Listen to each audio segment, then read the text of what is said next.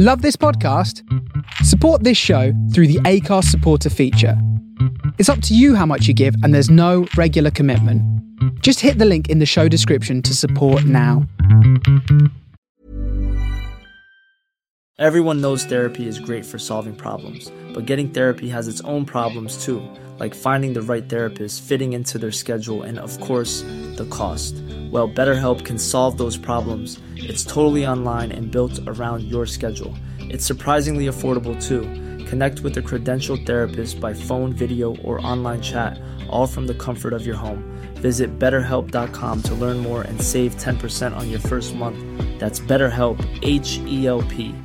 Ready to pop the question? The jewelers at BlueNile.com have got sparkle down to a science with beautiful lab grown diamonds worthy of your most brilliant moments. Their lab grown diamonds are independently graded and guaranteed identical to natural diamonds, and they're ready to ship to your door. Go to BlueNile.com and use promo code LISTEN to get $50 off your purchase of $500 or more. That's code LISTEN at BlueNile.com for $50 off. BlueNile.com code LISTEN.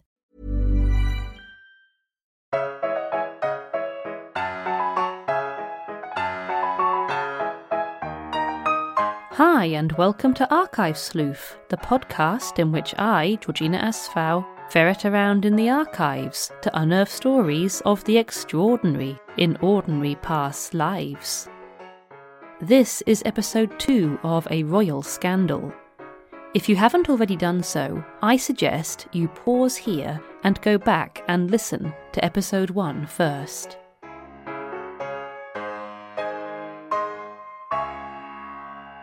As with the first episode, a trigger warning. This episode includes graphic details of violence and discussion of suicide. In the last episode, we found ourselves in St. James's Palace during the reign of King George III. One night in 1810, the King's fifth son, Prince Ernest Augustus, Duke of Cumberland, is savagely wounded with a sabre, and the Duke's page, Joseph Sellis, is found dead with his throat cut. The jury that assembled two days later gathered witness and character testimonies from the household servants and Sellis's wider acquaintances.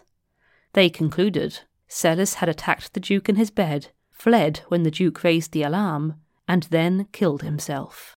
But a closer look at those testimonies suggests that perhaps this wasn't such an open and shut case after all. We heard in the last episode that the testimonies painted a contradictory picture of Sellis's character.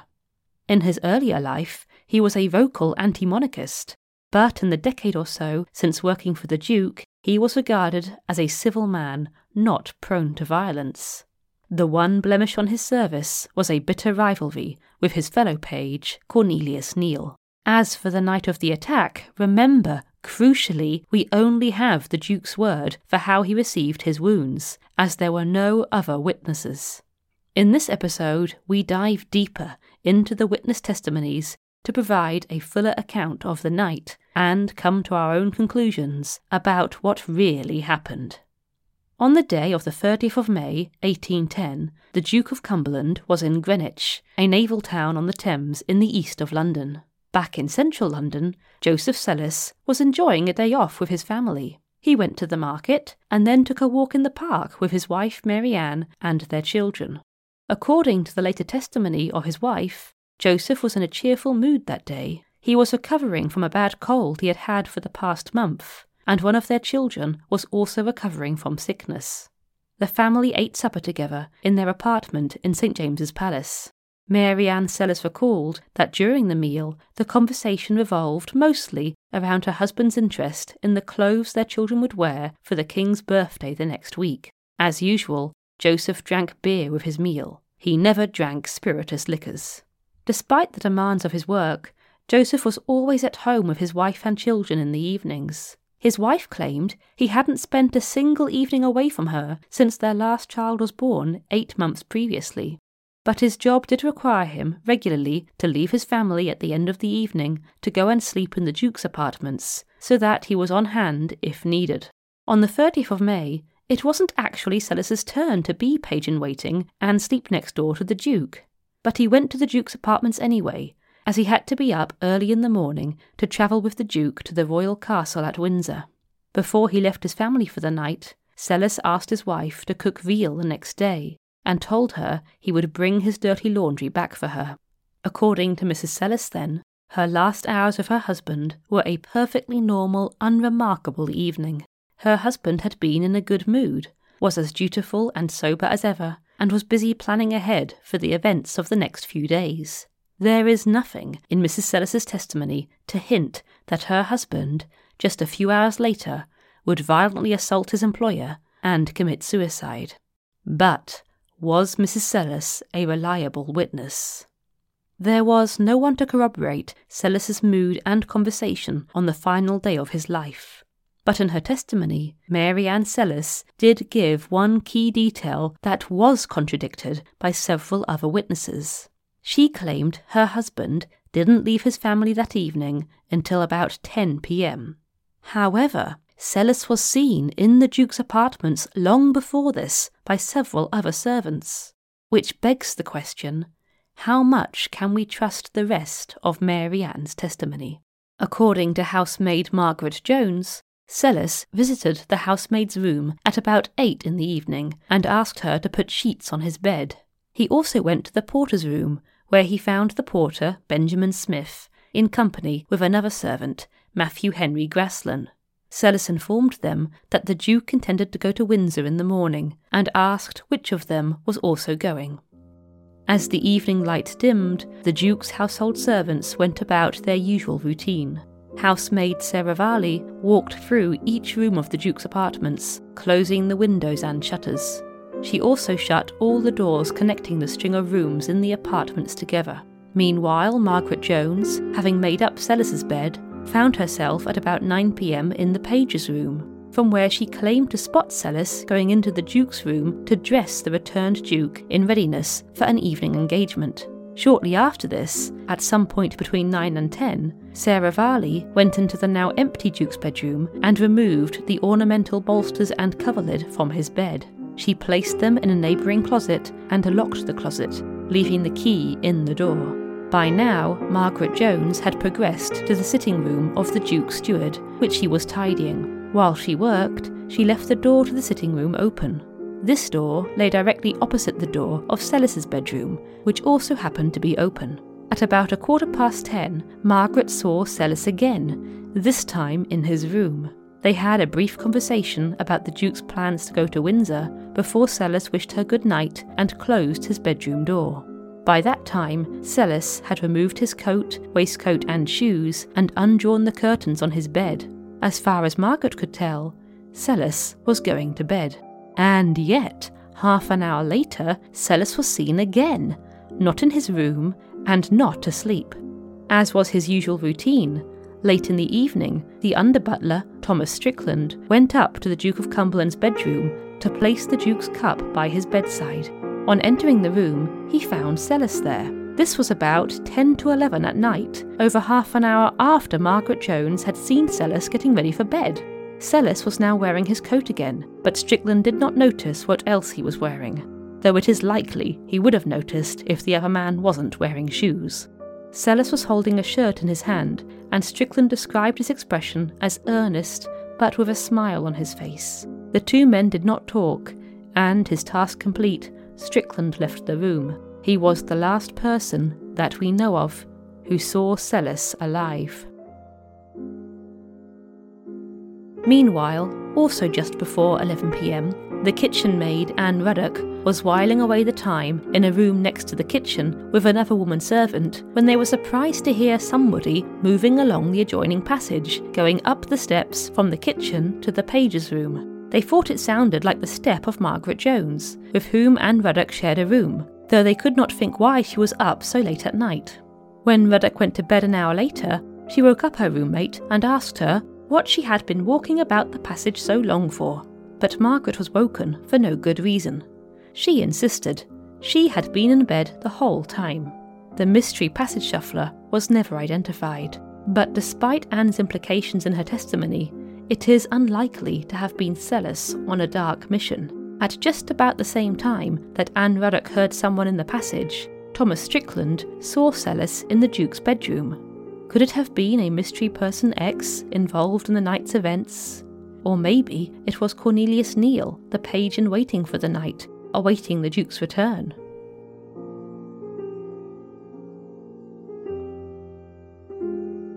The Duke arrived back at the palace just before midnight and was assisted in preparing for bed by Neil. Neil testified that he shut and locked the Duke's bedroom door leading into the adjoining yellow room and stayed with the Duke until the Duke had got into bed. The Duke asked Neil to wake him at seven in the morning. Neil went out by the door leading to the bedroom for the page in waiting, and after ordering a maid to light a fire at six, went to bed himself. The apartments now lay in silence until about a quarter to three in the morning, when the Duke's screams rent the air. He was discovered by Neil bleeding heavily from sabre wounds to the head, neck, hands, and legs. We rely entirely on the Duke's own testimony for how he received these wounds. According to the Duke, he had been fast asleep when he was suddenly struck twice on the head. Awaking, he was struck twice more. Alarmed by the blows and a hissing noise, he claimed to have believed a bat had somehow flown into the room and was beating him about the head. Presumably, the bat would have come down the chimney, as the Duke's doors and windows were shut.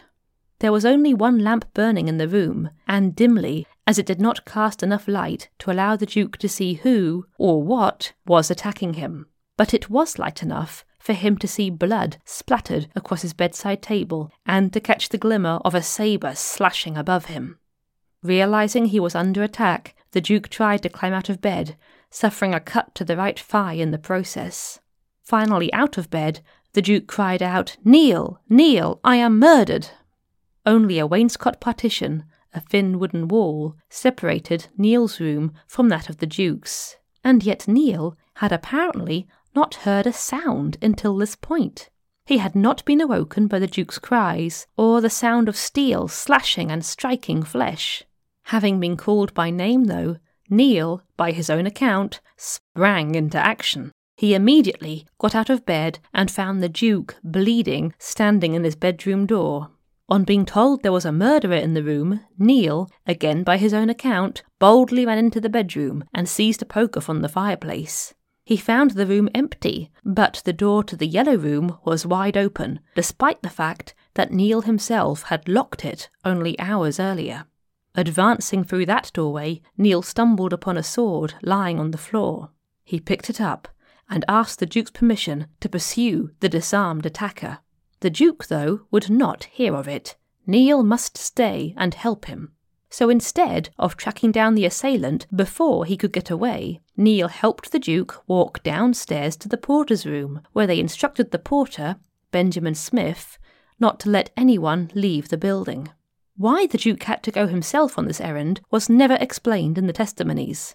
With severe wounds to the legs, neck, and head, the Duke must surely have only been able to walk slowly. In going to see the porter himself, he delayed rather than aided the search for the culprit and the tending of his own wounds. But downstairs to the porter's room the Duke went, and having conveyed his orders, he limped all the way back again to his own bedroom. On the way, the Duke and Neil came across Neil's wife, who was the housekeeper. According to Neil, they happened to come across her. According to Mrs. Neil, her husband called for her. Either way, Mrs. Neal was one of the first servants up and about, and was dispatched by the Duke to wake up the rest of his household, and in particular his page, Joseph Sellis. Meanwhile, the Duke, now faint from loss of blood, was helped back into bed. While he rested, Neal began to investigate. A door at the foot of the Duke's bed led to a passage, beyond which were three closets the water closet, i.e., the toilet, a boot room, and finally the closet in which the maid Sarah Varley had placed the bolsters and coverlid from the Duke's bed. Varley had locked this closet and left the key in the lock, but Neil now discovered that the closet was open and the key was on the inside of the lock. Inside the closet, as well as the coverlid and bolster, he found a lantern, a bottle of water, an empty scabbard, and a pair of slippers. Inside the slippers was written a name Sellis.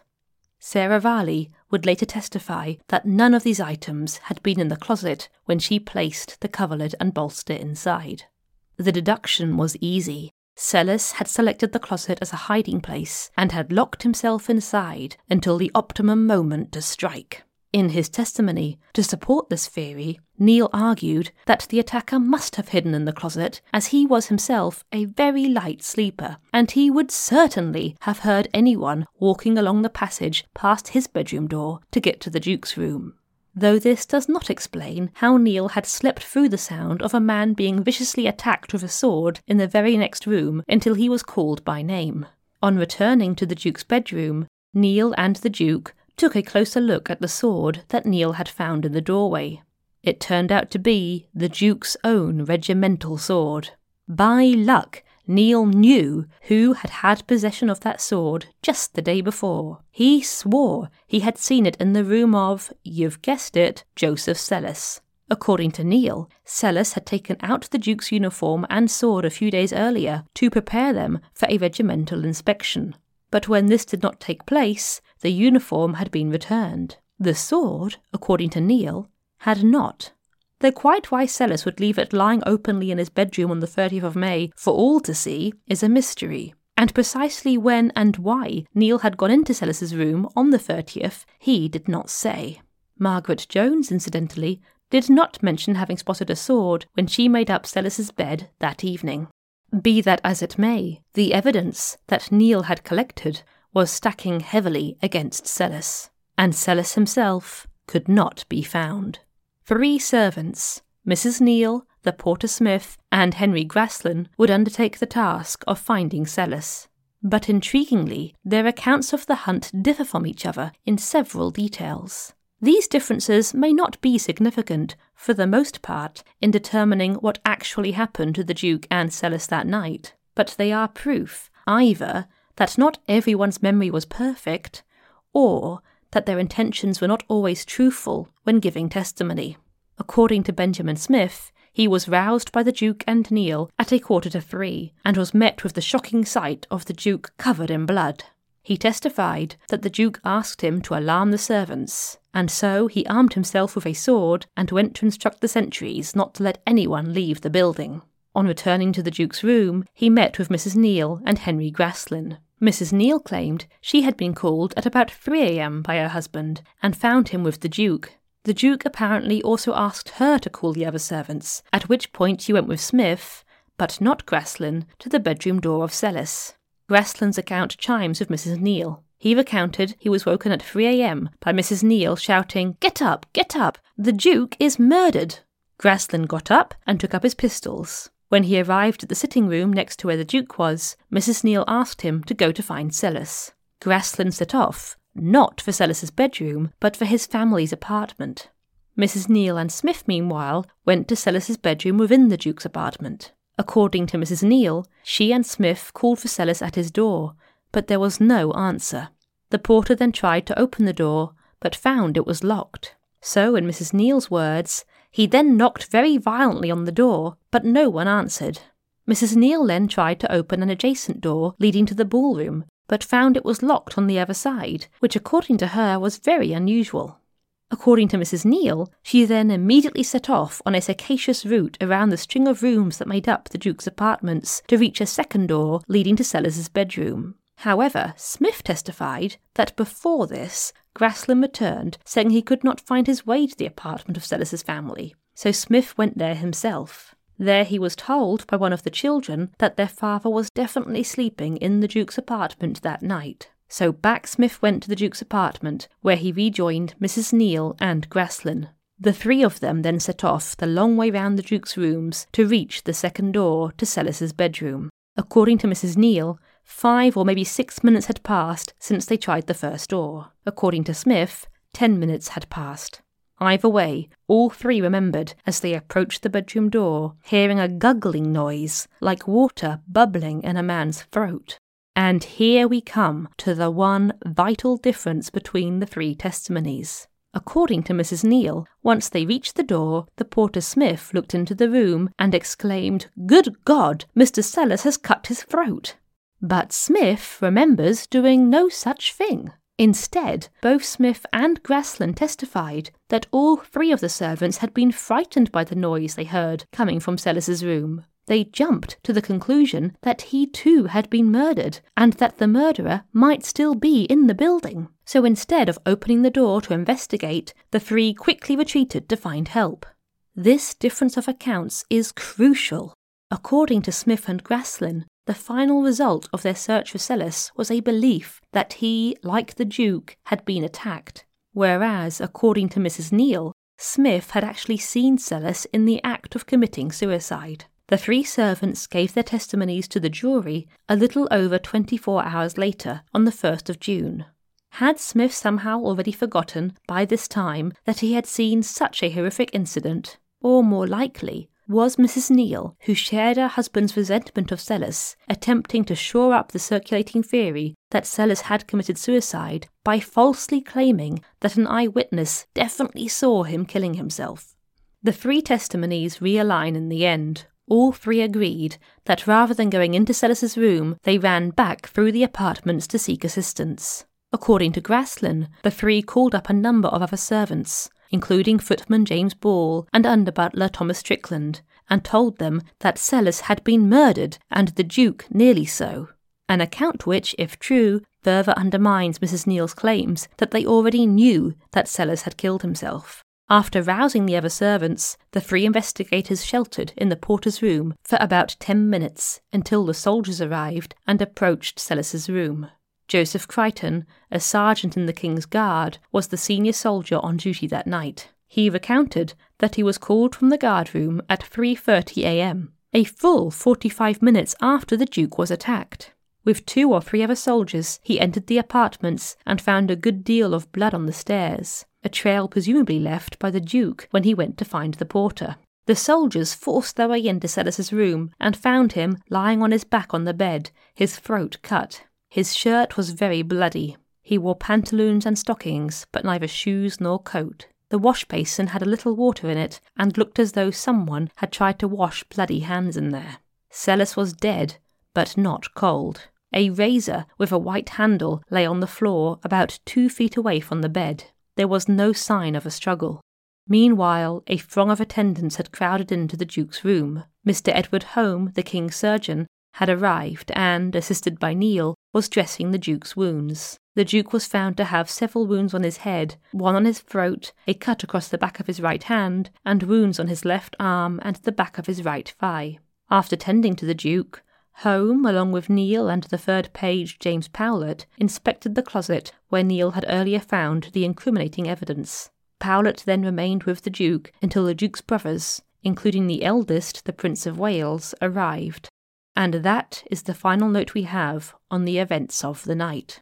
The next morning, Sarah Varley, who had placed the Duke's coverlet and bolster in the closet the night before, testified that none of the discovered items the scabbard, the water bottle, the slippers, the lantern had been in the closet when she went in there. She was also asked to examine the lantern. She remembered it, she said. She had seen Sellis with just such a dark square lantern in his room on his dressing table. She had also seen him carry it in the gallery. Sarah Varley, you may remember from the last episode, was also the maid who suspected Sellis of hiding a poker behind the bed of the page in waiting, and was the maid who was told by Mrs. Neal that a pistol found in the same room was Sellis's pistol, even though it actually belonged to Neal. While Sarah Varley may have been prejudiced against Sellis on account of the poker and pistol discoveries, her claim that Sellis was the owner of the lantern was corroborated by the kitchen maid, Anne Ruddock. She claimed she had several times in the past seen Sellis with a dark lantern.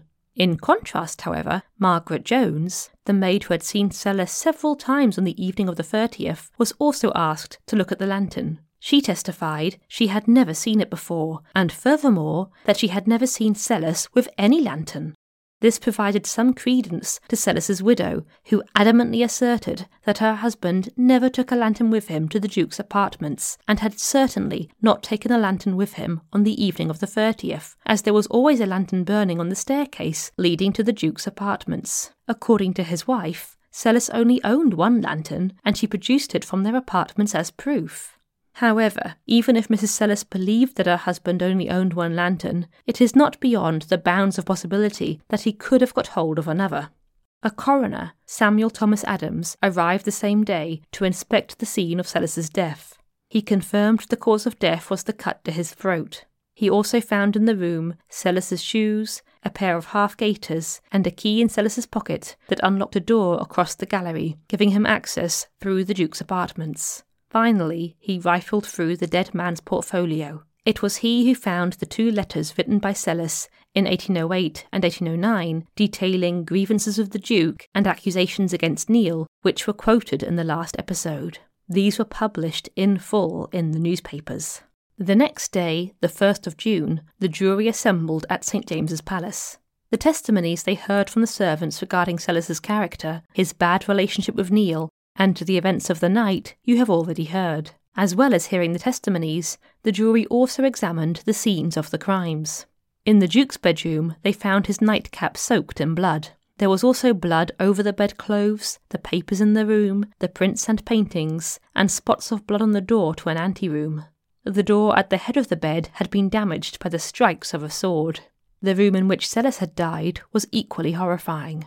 The drawers, basin, basin stand, and water within were all bloody. A bloody razor was also found.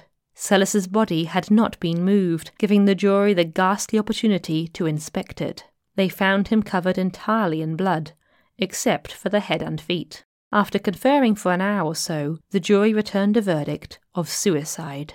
Sellis was believed to have attacked his employer, and his attempt at murder failed, had instead killed himself. The motivation for the attack was not conjectured. Could it be that Sellis's latent anti monarchism had resurfaced after ten years in royal service? Or had it been a malicious attempt to frame his arch rival Neil, the page in waiting for the night, for the attack on the Duke? Or was there some animosity between the Duke and Sellis? some argument, some jealousy, some act inspiring hatred, which Sellis never revealed, and which the Duke now refused to disclose. In the end, the only man who may have known Sellis's motivation for attacking the Duke was the Duke himself, and the Duke never told. That is, assuming we accept the verdict that Sellis had attacked the Duke. While a lot of the evidence pointed that way, not everyone was satisfied, and as much as the Duke no doubt wanted to draw a line under the events, the scandal hungry press and public would not let the matter drop. Two years later, in 1812, two articles appeared in the publication The Independent Whig, which implied that Sellis had not committed suicide. The first article, published on the 30th of August, was in the form of a letter in which the author asked to put a few home questions to the Duke the writer had reasons, he wrote, to doubt that Sellis had met with his death by his own hands, and it was with the earnest desire of putting these doubts at rest that the writer now gave His Royal Highness the opportunity of answering a few home questions. To quote them in full 1. Was it not the case that it was not until repeated attempts had been made could a jury be found willing to settle that Sellis had killed himself? 2. Was not the razor with which Sellis is supposed to have killed himself found at some distance from the body? 3. Wasn't Sellis's blood drenched coat found at a distance from the body? 4. Wasn't the basin placed at the side of the bed deliberately to catch the blood? 5. Wasn't the body clearly cold when found? 6. Wasn't Sellis troubled with such a bad asthmatic cough that he could not have concealed himself for more than a half hour without being found? 7. The situation of the slippers in the closet in which it was supposed he hid himself. 8. Wasn't the neckcloth cut in pieces in such a way as to mitigate strongly against the idea of the deceased having cut his throat?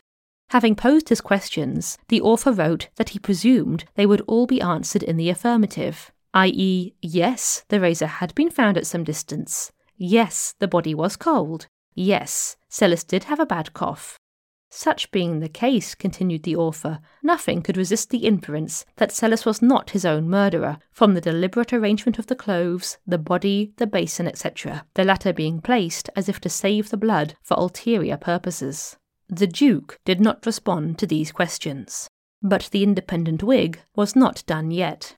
A little under a month later, on the 27th of September 1812, a second letter appeared in the same paper. This shorter piece expressed how shocked the author had been by the August letter, as the writer, quote, had never entertained any doubt about the blank blank blank being the murderer of Sellis.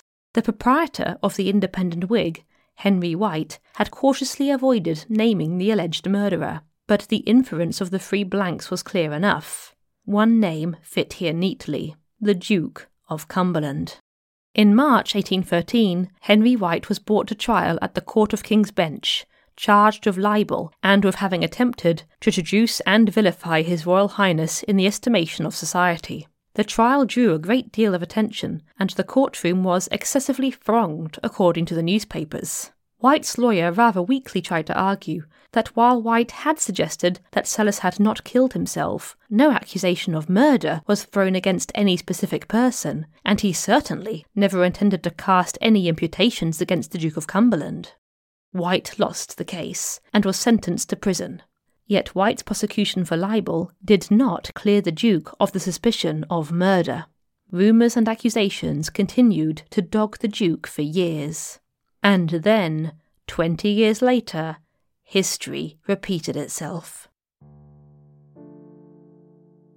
In February 1830, the Duke of Cumberland was reported in the papers to be conducting an affair with a married woman, the wife of one of his own courtiers, Baron Thomas Graves. On hearing this news, Baron Graves killed himself. He slit his own throat with a razor blade. The resemblance to Sellis's death was too striking to be overlooked, and the press and public leapt on the case. Had the Duke murdered Graves? If he had, did this suggest he had also killed Sellis because of a love triangle? A satirical print I found on the British Museum site from February 1830 shows the Duke being accosted by the ghosts of Graves and Sellis wielding razor blades. What? Another victim? asks the ghost of Sellis, above the darkly humorous caption, A Voice from the Graves. Behind the Duke are two books lying on a table with the pointed titles Life of a Libertine and Secret Amours. The Graves affair reignited the public fascination in the Sellis case. Just two years later, in 1832, the Duke found himself at the centre of yet another libel trial, this time over salacious claims published in a book titled Authentic Records of the Court of England for the Last 70 Years. These claims were a lot more explicit than the implications White had been jailed for 20 years earlier. The book alleged first that the Duke had been discovered by Sellis in the act of, or on the verge of having, sex with Neil which under English law at the time was a crime punishable by the death penalty. The second allegation was that the Duke murdered Sellis, or was an accessory to his murder, to prevent Sellis betraying what he had witnessed. A number of pieces of evidence were cited to support these claims. These included the allegation that Sellis's body was found in such a position that he could not possibly have killed himself, and that Sellis's quilted cravat had been found separate from his body, yet cut up suggesting someone had first tried to cut through his throat with the cravat on and had then removed it. It was also alleged that the Chief Coroner of England, Lord Ellenborough, fixed the inquest by examining all the witnesses first before they testified to the jury, and dismissed one jury when they refused to return a verdict. It concluded that the Duke had only escaped prosecution for murder because he was the son of a reigning monarch. Both the Duke and Cornelius Neal submitted affidavits denying the charges in the strongest terms. The coroner who led the inquest also submitted an affidavit giving a point by point refutation of the accusations made against the jury and insisting everything was done impartially and by the book. Needless to say, these statements did not quash the rumours. The Duke may have found it easier to clear his name were he not so adept at behaving in reprehensible ways. Over the course of his life, he was accused of, amongst other things, having an incestuous affair with his sister, violently assaulting a woman, and riding down two young women as they walked in London. He also won little favour with the masses for his conservative politics. As an influential member of the House of Lords, the Duke energetically opposed the extension of civil and religious liberties. Perhaps most famously, and as any fans of the TV series Victoria will know, by the 1830s, the Duke was widely rumoured to be plotting to murder his young niece Victoria and take the British throne for himself. In 1837, upon the death of the Duke's elder brother, King William IV, Princess Victoria, daughter of George III's fourth son, succeeded to the British throne. As a woman, she could not inherit the throne of Hanover, which had been twinned with Britain since 1714. Instead, her uncle, Ernest Augustus, Duke of Cumberland, the fifth and eldest surviving son of George III, became King of Hanover. His departure from Britain was not lamented. He was widely regarded as the most unpopular man in the country. For all that he was evidently not a pleasant man, can we really believe that Ernest Augustus killed his page, Joseph Sellis? There were certainly several curious details of the night in question, and certain inconsistencies in the witness testimonies that, to my mind, were never adequately explained. For example, first, Sellis was described as being in a sound, calm, even happy state of mind during the day and evening before his death. He was also regarded, by both his wife and outsiders, as being devoted to his children. Was this man really plotting murder the whole time? Secondly, why had Sellis not succeeded in killing the Duke? He came upon him, apparently, unarmed and sleeping. It strikes me as rather curious that he did not succeed in killing him, if that was his true intention. Instead, he only wounded him, badly on the surface, but not so bad that the Duke was unable to walk all the way downstairs immediately afterwards. My third point why had Neil not heard the attack until his name was called? He claimed he was a light sleeper, and there was only a thin wainscot partition between his room and the Duke's. Had there therefore been an attack at all? My fourth point why did the Duke and Neil delay the pursuit of the attacker? Rather than rousing the household immediately, the Duke personally went down to the porter, and it wasn't until 45 minutes after the attack that the soldiers were called from the guard room. And yet, this whole time, they supposedly believed a violent attacker was on the loose in the palace. My fifth point is it not curious that it was specifically Neil, Sellis's arch rival, the man Sellis had accused of theft and blackmail, the man Sellis claimed made his life in service to the Duke miserable and unbearable, who found all the evidence that incriminated Sellis, the items in the closet and the regimental sword? My sixth point. Is it also not curious that the only person who claimed with certainty that Sellis was seen killing himself was none other than Neil's wife, who, as we heard in the last episode, was also the only person among the palace servants to back up her husband's unfavourable description of Sellis's character. And finally, my seventh point. The cut to Sellis's throat was deep, down to the bone and right across the neck. Could he really have had the strength to do that himself? And having done so, would the razor really have fallen two feet away from him? I am left undecided. If Sellis had really been murdered, and if the Duke had really wounded himself in some form of elaborate and very painful cover up, then what was the motivation behind this attack? The rumours that circulated in the 19th century tended to revolve around love triangles. Perhaps the Duke was having an affair with Sellis's wife. Perhaps the Duke was having an affair with Sellis, or with Neil, and the attacks on the 30th of May were the result of jealousy or the discovery of betrayal. And yet, when all is said and done, perhaps the simplest explanation is the right one. Perhaps Sellis did lay in wait in a closet until the early hours of the morning and then crept out to attack the man who had employed him for the past decade.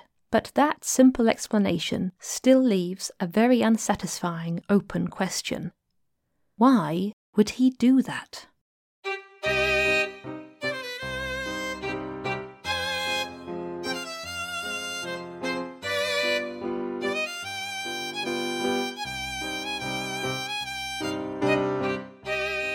Thank you for listening to this episode of Archive Sleuth. I'll be back on Thursday, the 7th of April, with a brand new story from the archives. Please subscribe to Archive Sleuth wherever you get your podcasts so you don't miss it. And if you enjoyed this episode, I'd really appreciate it if you could spare just a few seconds to leave a rating or review of the podcast on your favourite app, and please do pass on the word about the podcast to your friends and family. Thank you very much for your support. Archive Sleuth was written, narrated, and produced by me, Georgina Asfow. Resources used in this episode include the British Newspaper Archive, the British Museum's online collection, and the Internet Archive. The music you heard included Waltz of Treachery by Kevin MacLeod and Sonatina in C minor by Kevin MacLeod.